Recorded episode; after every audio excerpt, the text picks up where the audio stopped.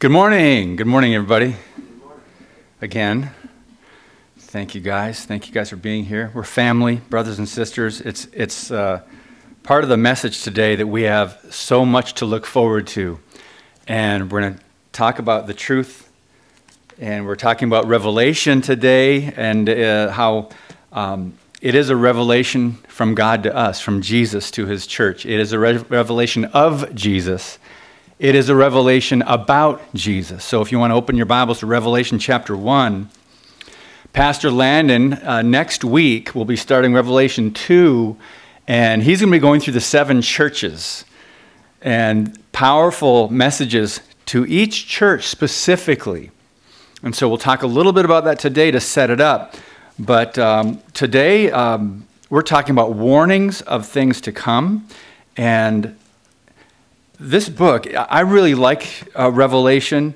At first, years ago, I was intimidated by it because of some of its symbolism, but you can take it pretty much at face value. It's easier to understand that you might, than you might think. And when it gets into some symbolism and things like that, you can understand that. I'll give you a great example in chapter one when we get there, but sometimes it explains itself. The, the text itself explains what the symbolism means. So you're not left guessing. So it's, it's really, really exciting. So I'm thankful to be able to go through this and open up this book today. So, Father, uh, lead us in your truth, guide us, Father, and uh, Holy Spirit, speak to our hearts what you would have us hear. And we all have ears, but let them be ears to hear and to listen to what you would have us learn and understand, to be challenged, Lord, to be warned of things to come and to be encouraged. In Jesus' name, I lift this time up to you and pray that you would be glorified and Jesus would be exalted. Amen. So, a prayer meeting this morning. Um, I haven't been there in a couple months, and great turnout this morning for prayer meeting upstairs in the upper room, the library, um, 8:45 to 9:15 every Sunday morning. And as people were praying and as we were thinking about what we're going to do here this morning from Revelation, I got two more scriptures. So the teaching today will be a little bit longer because of that. But I want to go back to, you don't have to turn there, you can mark it down if you'd like, but just two verses from Isaiah chapter 46. It simply says this, it's just so good. 46 9. Remember the former things long past, for I am God and there is no other.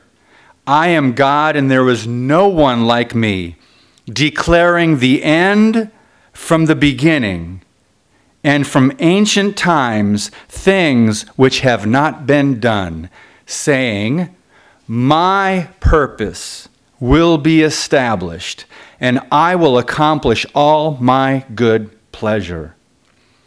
So, whose purpose will be established in the earth?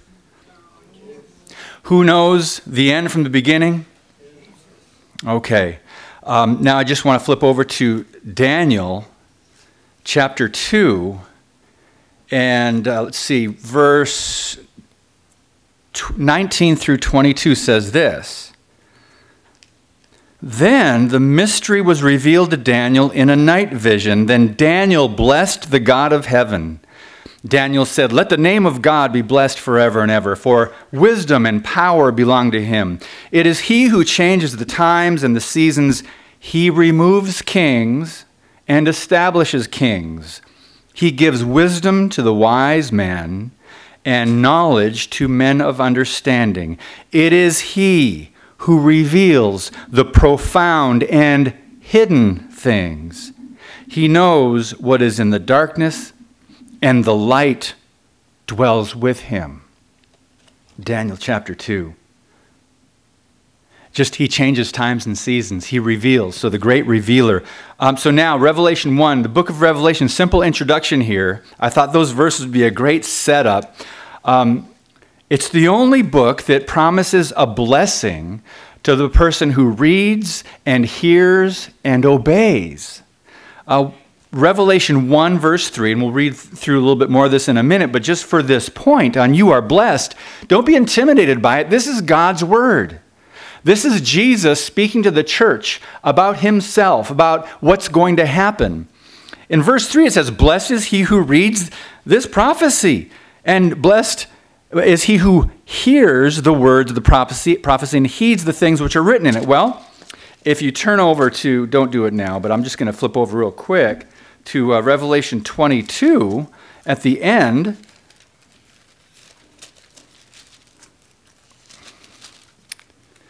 Twenty-two verse seven says, "And behold, I am coming quickly. Blessed is he who heeds the words of the prophecy of this book." So you're blessed if you read, you're blessed if you hear, and you're blessed, blessed if you obey. So Revelation spoke to the Apostle John's day, and John wrote it from the Isle of Patmos. He was exiled out off on the island, and uh, it also speaks to church history, as Pastor Landon will talk to us about the seven churches that uh, the message are Revelation 2 and 3 are for. Well, um, he will talk about that next week.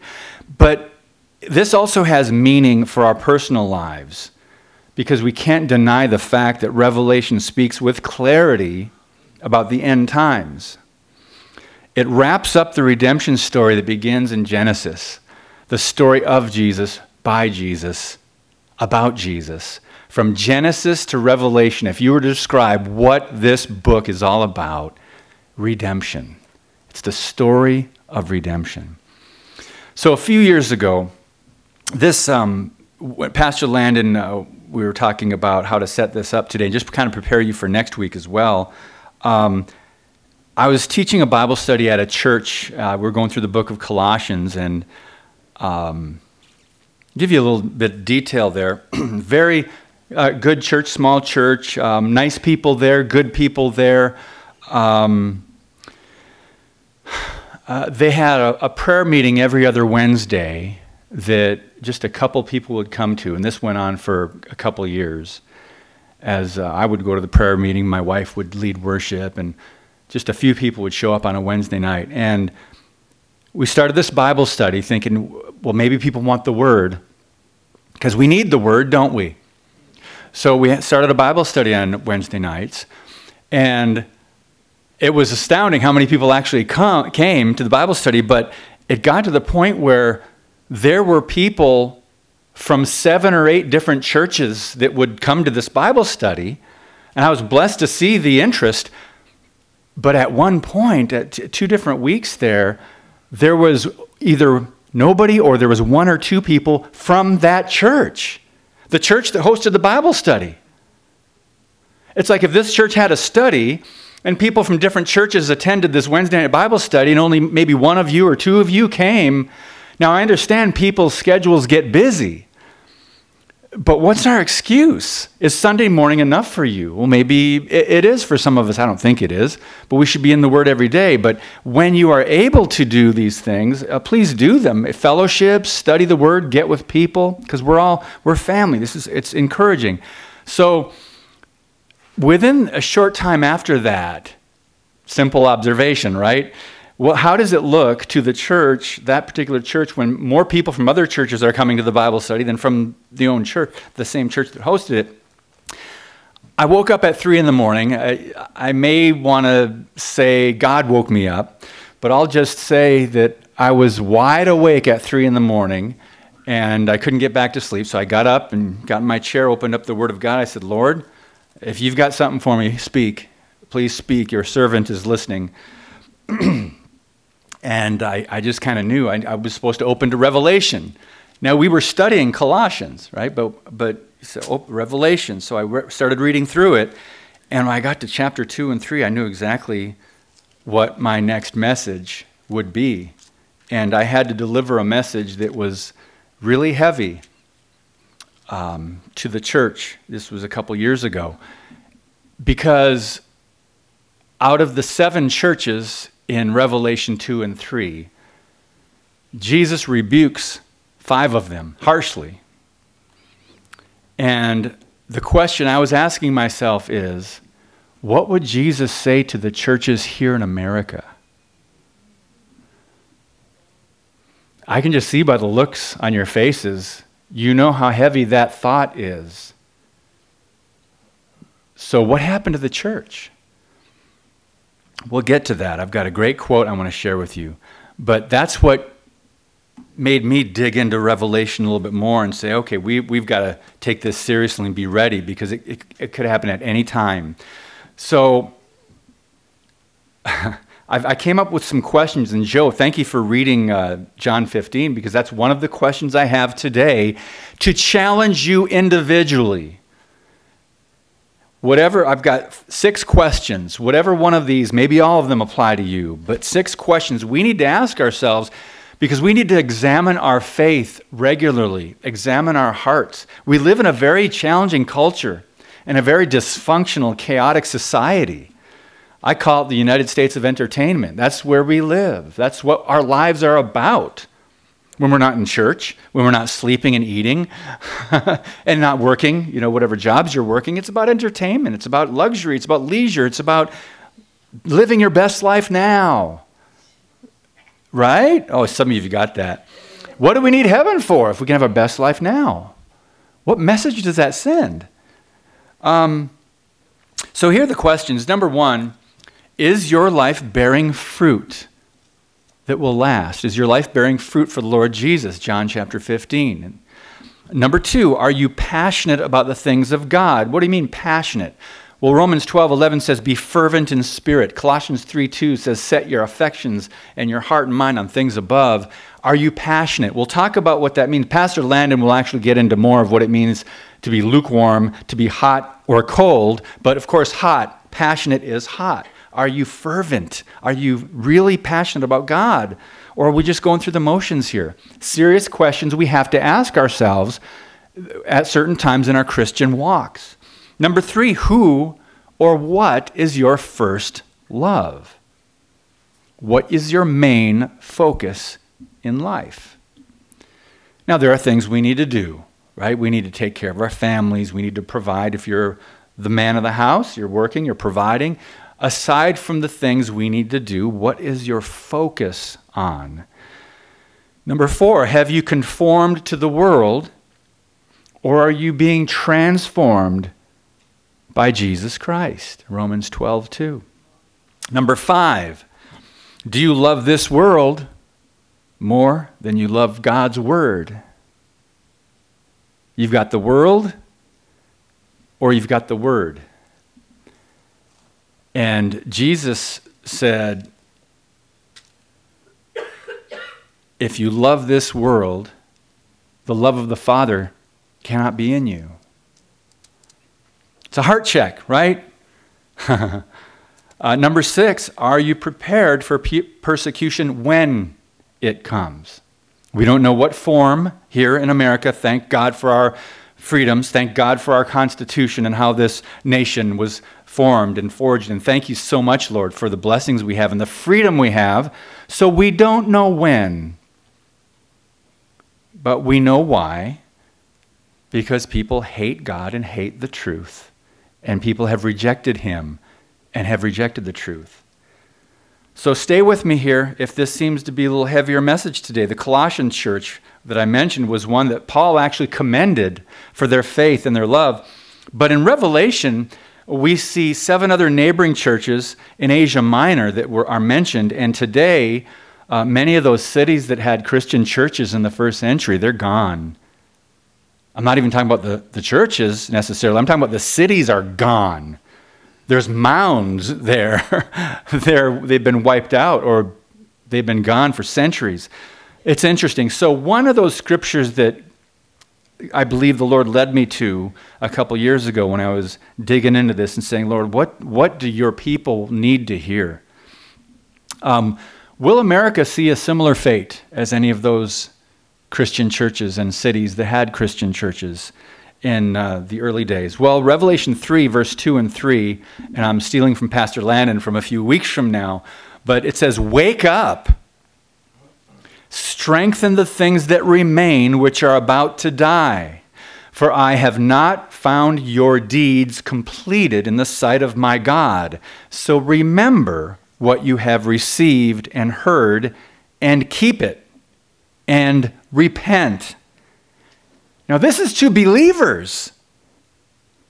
This is to Christians. The only way America is going to change outside a miraculous move and power and miracle of God is for the church, for Christians to change, for Christians to be affected by God so they can impact and influence culture for Christ and, of course, share the gospel. How else can America Im- change? You tell me. So, the last verse there, therefore, if you do not wake up, I will come like a thief, and you will not know at what hour I come to you. Jesus rebuked many of those early churches for things like straying from the truth, leaving their first love, putting up with false doctrine, or for being lukewarm.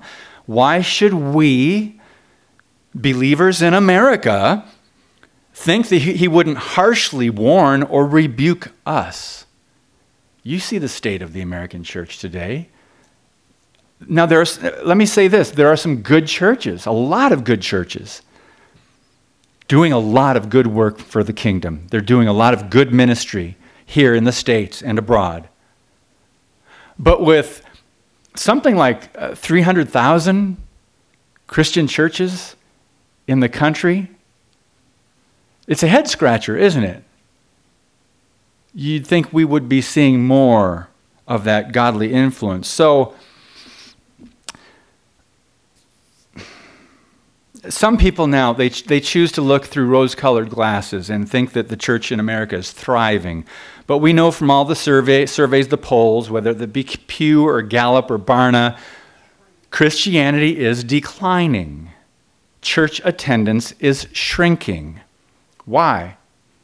Well moral relativism growing in our culture and people accepting that and the confusion and all that. That's one thing. But if for those who think the church is thriving, I would just ask a very simple question then. Why doesn't it translate out into society then? Look at our culture. If the church is really thriving in America, does it look like that when you look at, uh, oh my goodness, where do we start? Where's the godly influence? Um, is it in the government run schools that have kicked out God and prayer and the Bible in the name of Jesus and ABC curriculum, anything but Christ? Is it Hollywood, the leftist media, uh, Planned Parenthood, corporations, social media giants, the anti Christian university system, Washington, D.C.? Are you getting my point? If the church is thriving, why does it not look like that in our culture, in our society. So we know that the church in America is not thriving. It is, it is not what it is supposed to be. We are not who we are supposed to be as a church overall, as the bride of Christ. What happened? What changed? Hmm, we just read earlier that God never changes. What changed? He who knows the end from the beginning he who changes times and seasons, but himself is stable and eternal and never changing, it's the church. So, John R.W. Stott, great quote, he said this We should not ask, What's wrong with this world? For that diagnosis has already been given. We should ask, What has happened to the salt and light? Okay? Then it's on us. Um, biblical literacy, church attendance, Christianity, um, they're hurting right now. Um, why is the gospel not being proclaimed? Another, another question we can ask. Why are true disciples not being made overall in some of these mega churches who appear on the outside to be so popular and great and growing, but is, is it just growing inside the church, inside those walls? Or are they impacting the culture around them, the communities, whatever city they're in, whatever state they're in? Um, Christians are being mocked and sued. Sin is being accommodated. Now, I think I've made the case. Now, we can go on. So, who's driving culture? We already know that. It certainly isn't the church. It certainly isn't Christians. I'm not talking about a theocracy. I'm not talking about forcing people to believe because they live in America. No, we have freedoms here. They can believe what they want. But I am talking about impact, about influence, about the, the advancement of the gospel. So, by attempting to not offend people, too many pulpits have watered down the Word of God As a result, our lack of knowledge limits our witness. I believe personally, I've, I've traveled quite a bit and I've been in hundreds of churches. I believe that Christians today in this country, we are not being equipped in the Word of God. And that's one of the main focuses, one of the main purposes of the church to glorify God, of course, to make disciples, but to equip the saints, individual believers, equip the saints for the work of ministry that is so great. So, going back to Re- Revelation now, change must start with us. So, we need to hear what the Lord is saying through this book and not be intimidated by it because it is part of the Bible. This is His Word, He is the truth. Uh, the ancient Greek word revelation is apocalypsis, basically apocalypse. The simple word is a revealing or unveiling. So when you read Revelation, something is being revealed, something is being unveiled. It is from Jesus, about Jesus, to us, to the church. So it's written around 90 AD. The book of Revelation is the revelation of Jesus Christ. He's the one speaking, He's the object revealed. Um, so let's go to chapter 1 it says, The revelation of Jesus Christ, which God gave him to show his bondservants the things which must soon take place. And he sent and communicated it by his angel to his bondservant John, who testified to the word, who testified to the word of God and the testimony of Jesus Christ, even to all that he saw. Here's the blessing Blessed is he who reads and those who hear the words of the prophecy and heed the things which are written in it, for the time is near. John, to the seven churches that are in Asia, grace to you and peace from him who is, and who was, and who is to come. Stop right there. Grasp that, right? Jesus, past, present, future. All we know is this life in this present time, but he is eternal. So, grace to you and peace from him who is, and who was, and who is to come, and from the seven spirits who are before his throne, and from Jesus Christ, the faithful witness, the firstborn of the dead, and the ruler of the kings of the earth. To him who loves us and released us from our sins by his blood, and he has made us to be a kingdom priests to his God and Father. To him be the glory and dominion forever and ever. Amen. Behold, he is coming with the clouds, and every eye will see him, even those who pierced him. And all the tribes of the earth will mourn over him. So it is to be. Amen. Verse 8 I am the Alpha and the Omega, says the Lord God, who is and who was, and who is to come, the Almighty. I, John, your brother and fellow partaker in the tribulation and the kingdom and perseverance which are in Jesus, was on the island called Patmos because of the word of God and the testimony of Jesus. I was in the Spirit on the Lord's day, and I heard behind me a loud voice, like a trumpet, the sound of a trumpet, saying, Write in a book what you see and send it to the seven churches to Ephesus and to Smyrna and to Pergamum and to Thyatira and to Sardis and to Philadelphia and to Laodicea. Then I turned to see the voice that was speaking with me, and having turned, I saw seven golden lampstands, and in the middle of the lampstands I saw one like a son of man clothed in a robe reaching to the feet and girded across his chest with a golden sash.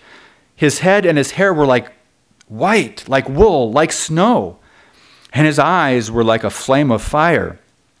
His feet were like burnished bronze when it has been made to glow in a furnace, and his voice was like the sound of many waters. In his right hand he held the seven stars, and out of his mouth came a sharp two edged sword. And the face, his face, was like the sun shining in its strength. When I saw him, I fell at his feet like a dead man. And he placed his right hand on me, saying, Do not be afraid. I am the first and the last and the living one. And I was dead.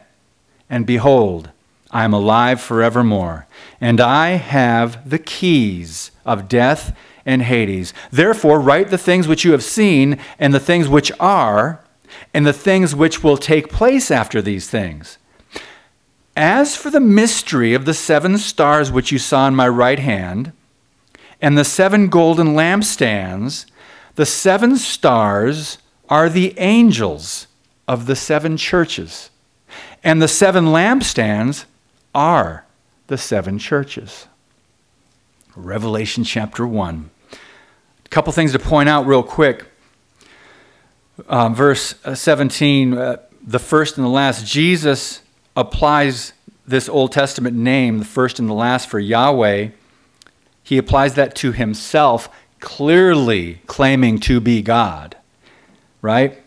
Verse 19, this provides a key. This provides a simple outline for the entire book of Revelation. It says, The things which you have seen. That refers to the vision that John is getting right now, that John is about to get, the things which you have seen, what, he has, what has been revealed to him in a vision.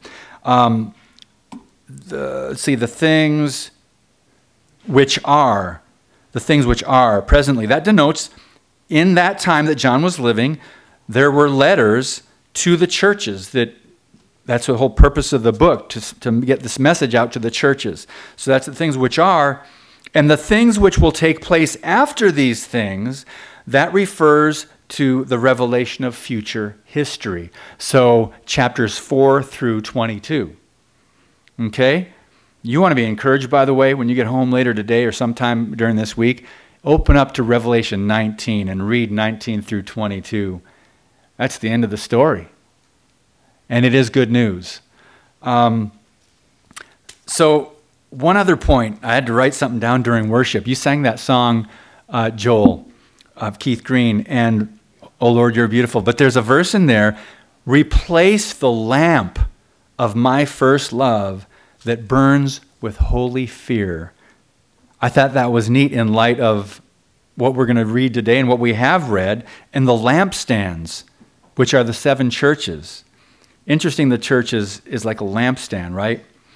Um, so, since all this is true, what we've read and, and what is coming, and we are warned, and we have a lot of information. We don't have all the answers, but we have a lot of information on the end times and what we perceive is going to happen. That's the coming kingdom, right? So we should take this seriously. Um, for example, uh, Revelation 3 1, uh, don't turn there, I just want to mention a couple verses. Um, what Jesus says to the churches in Sardis, he says, he who has he who has the seven spirits of God and the seven stars says, I know your deeds, that you have a name, that you are alive, but you are dead. So, what does that mean? You have a name, a reputation. You have a name, your church. You know, there's a lot of churches. You know, some churches have a reputation for something. Some do different works. Some are highlighted by different ministries. Some are all about preaching the gospel. Some are all about prophecy. Some are all about feeding the poor or whatever. Um, hopefully, we're doing a combination of these things, but there's a reputation. Every church has a reputation. Some uh, we'll get to in a minute that don't. What this is saying there reputations are not always an accurate picture of exactly what that church is about or how healthy, there's the word, healthy that church is, or, quote, successful in God's eyes. What is success for a church?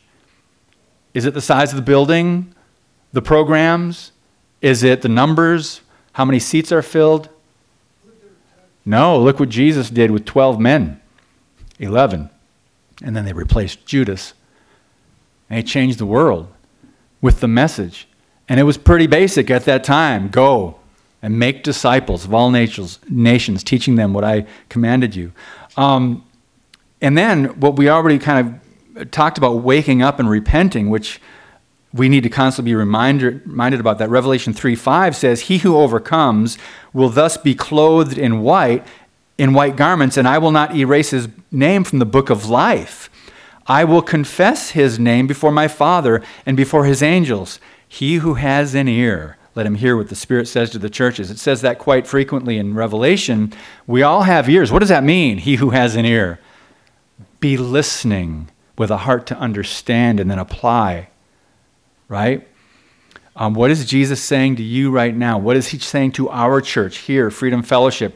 What is he saying to the overall body of Christ through this book, through the Word? The Word is alive. Notice when Jesus returns, the vision was a sharp, double edged sword coming out of his mouth. What is also known as a sharp, two edged sword? The Word of God, which is alive and active, sharper than a double edged sword. But Jesus, when he returns, he'll be conquering with the word, the very word he speaks. So, Colossae, the Colossians church, um, it was a Christian church about 12 miles from Laodicea. And both were about 90 miles from, from Ephesus, a booming city at the time, by the way. And, and Laodicea, my goodness, they were right next to a big trade route. So they were prosperous. Um, they had it made they have so much. They had, operative word had, past tense. And I think um, the parallel, I think, is warranted of the Laodicean church with America, the church in America, the lukewarm church. And I don't want to steal too much of Pastor Landon's thunder, but I do want to share with you Revelation 3 15 through 19, which it says, I know your deeds that you are neither cold nor hot. I wish that you were one or the other. I wish that you were cold or hot. So, because you are lukewarm and neither hot nor cold, I will spit you out of my mouth. There's a visual for you. Because you say, now he's talking to this church in this prosperous city of Laodicea he's speaking this word to this individual church at that time. You say, I am rich and have become wealthy and have need of nothing. And you do not know that you are wretched and miserable and poor and blind and naked. And then verse 19 says, To those, to those whom I love, I reprove and discipline. Therefore, be zealous and repent. Does he love you? He loves us. So welcome him if he reproves you or disciplines you. Welcome that. I know we don't like it. We don't like the pruning and we don't like any of that. But it says, Those who I love, those whom I love, I reprove and I discipline. So the church of Laodicea was warned about being comfortable, about being lukewarm. Churches in America, please take heed. In the same way, oh, by the way, that, that idea of lukewarm, spitting it out. A little history here of uh, Laodicea. It had an underground aqueduct or uh, water running underground that I think it was the Colossians, uh, Colossus, or one area, Hierapolis, or somewhere, there were hot springs and then in another city out on the other side of Laodicea, it was like cold and refreshing water. In Laodicea, the, that underground water, it was like lukewarm, it was like tepid. So when visitors, not familiar with that, visitors would come, they would take a sip of that water, it was tepid and lukewarm, they would spit it out. Because they were thinking, man, that's not refreshing. So that's where this comes from this idea. The people there uh, in those surrounding vicinities knew what this meant. I will spit you out of my mouth. In other words, lukewarm, tepid water when you want to be refreshed, right? So, anyway, that was free. Um, but with so many churches today ignoring the hard truths, Bible prophecy, so few churches teach on prophecy. I don't get it. It's one between a, a third and a fourth of the Bible. And that's our hope the return, the coming kingdom. Uh, they, they don't, uh, a lot of them avoid sin and talking about repentance. They avoid the Old Testament. The preaching is unbalanced. It is all you are wonderful, you are good. You just you just ask for the favor of God, believe and you'll receive it, and just be all about you. It's this isn't all about us, you guys. If you haven't noticed, was it about the disciples and the apostles and the early church? They're gone. But they made an impact, didn't they? But it's not about them. They're not around anymore. Is it about us? No. And I'm I'm preaching this to myself too, you guys. I'm really I've been a little disappointed in my own um, I don't want to say apathy, but my own lack of passion for the things of God. I've been disappointed in my own life, but I'm not going to let it stay that way. I just want to really dig in more this year and hopefully establish some new habits that will be lasting. Um, so forgive me if I'm projecting any of my frustration with myself, my own spiritual walk onto you this morning, but receive what God is speaking to you about any of this. So a lot of people have fallen for this garbage, and it's not garbage. I understand some pastors and teachers in America, they don't want to get into the hard things of God.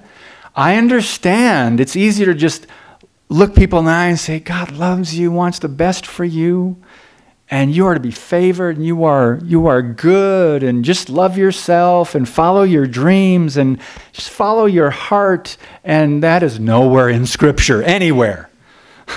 anywhere. But it's all about grace, grace, grace. And I didn't want to get off on this tangent, but it's just since I've visited so many churches and I've heard so many forgettable messages, just know the body of Christ is hungry or should be hungry because they're not being fed and equipped today. So do with that what you will in your own spiritual walk Monday through Saturday. Um, so the Colossians were commended for their faith and for their love. And in the same vicinity, which is modern day Turkey, two of those seven churches were received good words, which Pastor Landon will get into, and uh, the others, well, Philadelphia and Smyrna. The others, uh, not so good. Um, for example, and then we'll move on, but Ephesus, Revelation 2 4 says, uh, Jesus said, I have this against you, that you have left your first love. And it's easy for us to do that, isn't it, in this world, with all the distractions, with all the responsibilities, with all the other things. It's easy to leave our first love. He loved us first and gave himself for us. And he saved us. It's our blessed hope. But we get busy with this life and we walk away. And verse 5 says, Therefore, since you left your first love, remember from where you have fallen and repent and do the deeds you did at first. Or else I am coming to you to remove your lampstand out of its place unless you repent. There's that word again, lampstand. That's why I wanted to share this from Revelation 2 because you read the end of Revelation 1, it talks about that. What are the lamps? The seven lampstands are the seven churches. Well, the lampstand, that's an important thing. If it, back at that time they didn't have electricity, right? So you're talking about putting a candle on a stand. The candle was a lamp that lit up the whole room. And so apparently at that church, Ephesus, Jesus removed the lampstand. What is the lampstand? What is the importance? That's influence. The church's influence. Jesus said, You're not doing it right. You're not. Oh, oh sorry. I'm Italian. My arms won't stop. Lampstand. So Jesus is going to remove our influence. So, what are we supposed to be? What did Jesus said? You are the light of the world. And I pray to God that He does not remove our light, our lampstand, our influence. But if you look at America, you have to wonder Lord, is this something that we have done because of our own indifference and apathy, or is this something that you have done? In other words, have you allowed it, Lord? Because He's sovereign, right? Have you allowed it, or have you removed? Is this part of our judgment? Have you removed our influence, our Christian influence, our, our lamp stand?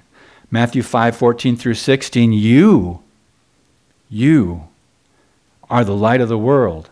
A city set on a hill cannot be hidden, nor does anyone light a lamp and put it under a basket, but on the lampstand. And it gives light to all who are in the house. Verse 16 Let your light shine before men in such a way that they may see your good works and glorify your Father who is in heaven.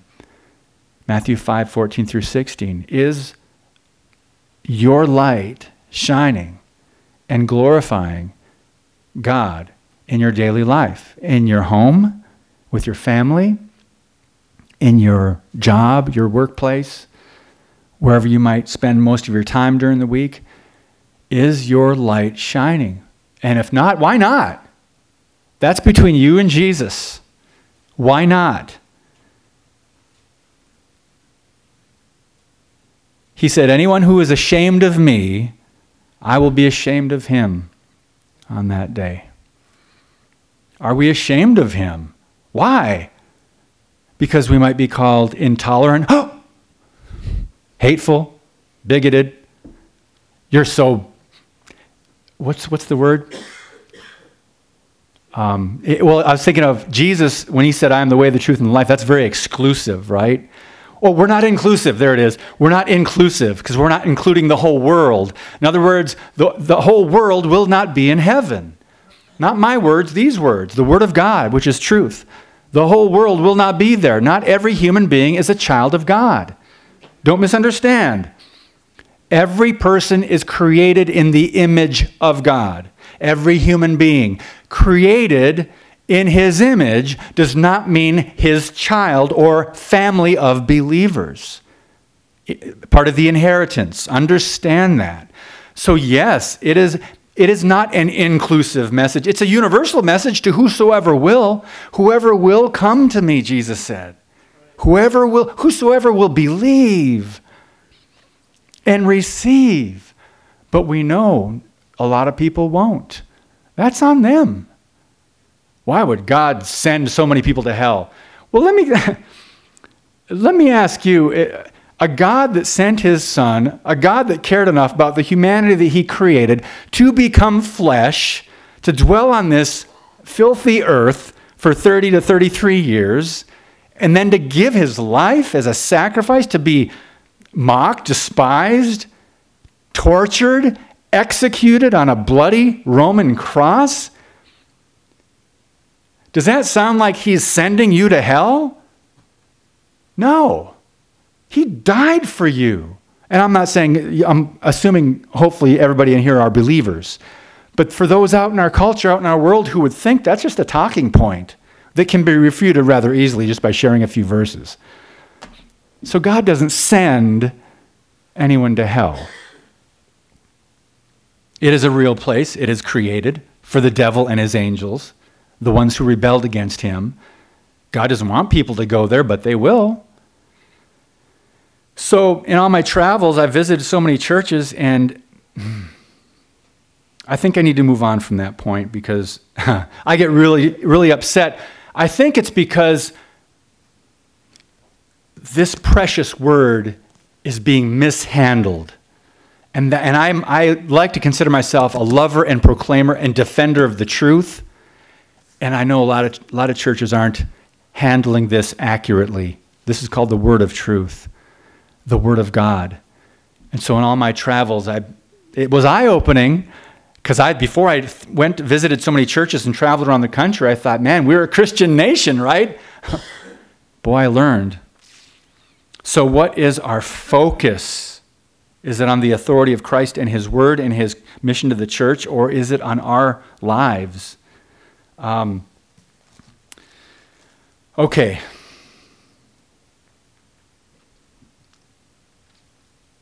So we know around it, all we can do is what is within our control, right? Only control the things you can control, and that is our walks with God, our church, our families. You can't control other people. We can try to influence them and share the gospel and love them and tell them the truth, love them enough to tell them the truth, but we can't force them, we can't do any of that. So we understand the foundation of the teaching of Scripture is the main purpose of the church. If they're not willing to hear it, we've got to, at some point, pray for discernment and move on. Uh, wipe the dust off of your sandals or your snow boots and move on if, if need be. Um, we've gotten away from what the disciples of Christ in the early church focused on and started the church.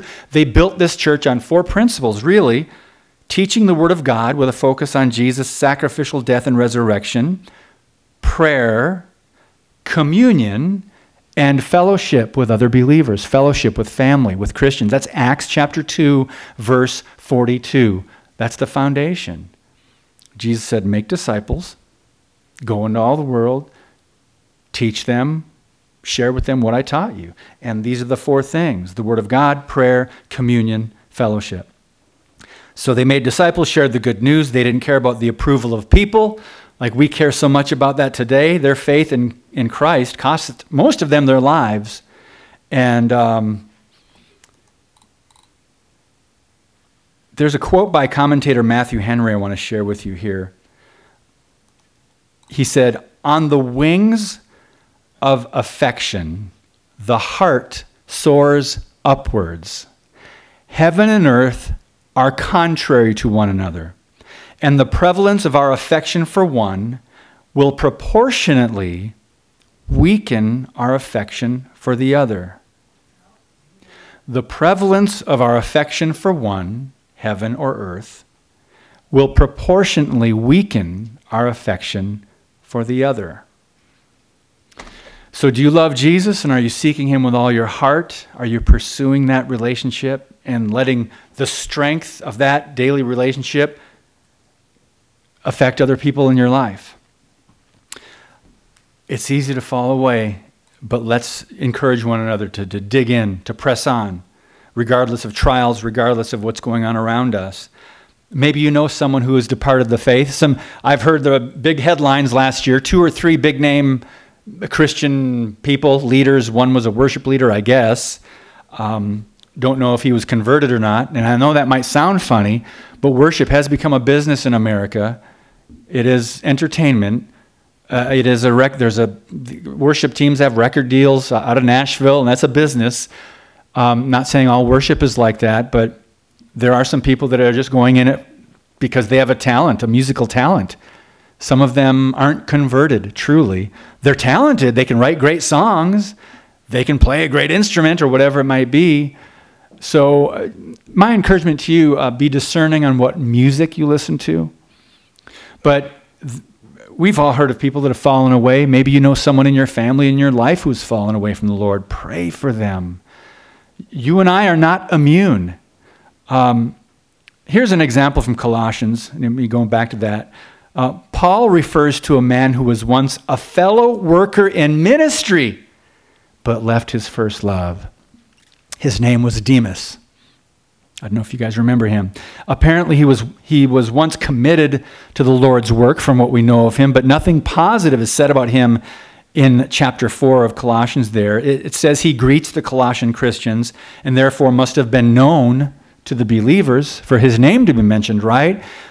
And then over in the book of Philemon, he is among Paul's fellow laborers. He worked with, he ministered with the Apostle Paul. Yet, in the last mention of Demas in 2 Timothy 4, verse 10, Paul said, Demas abandoned him and the ministry, having loved this present world.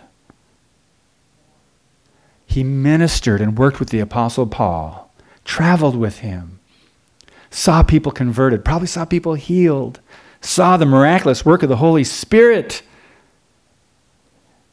and abandoned him and the ministry, having loved this present world. You and I are not immune.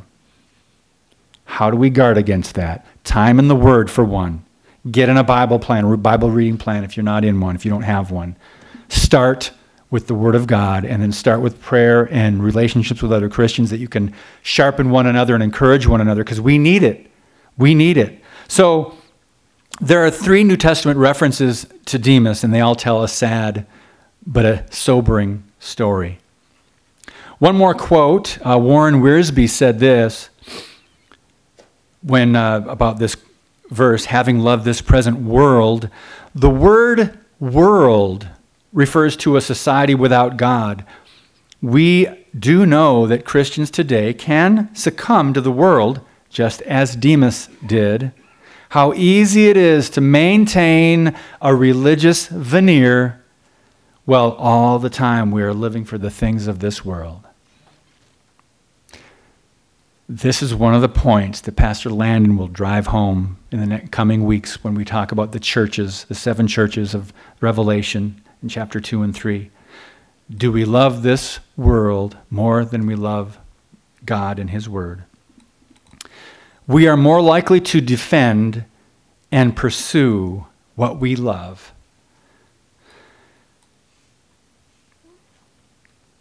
So Jesus told the disciples in many places, several places in Revelation, watch, wake up, be on the alert. Uh, Peter writes in 1 Peter 5 8 and 9, Your adversary, the devil, prowls around like a roaring lion, seeking someone to devour, but resist him. Yes, he's going to try to mess you up. Yes, he's going to try to eh, screw with your thought life. Yes, he's going to try to you know, bring people into your life that are going to, you know, irritate you. And that's maybe I'll put that mildly. Yes, he will try to do that. He will try to use the trials of this life to discourage you. But resist him, Peter says, firm in your faith. One more the half brother of Jesus, who has a phenomenal testimony, skeptic, days before the Passover, days before the crucifixion and resurrection of Jesus, Jude ended up to be one of the you know pillars in the early church. Uh, him and James, the other brother, half brother of Jesus. But Jude in Jude one verse three says, "I felt the necessity to write to you, appealing that you contend earnestly for the faith which was once for all handed down to the saints." It is believed by the time when Jude wrote that at that time that all the other apostles had been martyred did he know? Did Jude know? We're not sure. He probably did. Um, John was the only one that he knew of, and John was exiled to the island of Patmos. That's where we get Revelation. That was from the Apostle John, who was exiled. But all the others had been martyred. And what did Jude say? Contend for the faith. What did Jesus say? Matthew 10 22. You will be hated because of my name, but it is the one who has endured to the end who will be saved. The good news is uh, he's coming back to establish his kingdom. Are we ready? If not, how can we get ready? This earth is not our home. Our citizenship is in heaven, but we have work to do while we're here. Otherwise, we would be taken home already. We would, we would have been gone. If you are here, if your heart's beating, if you're alive, breath in your lungs, and a, you have a voice, we are here to speak the truth. We are here because we are to be light.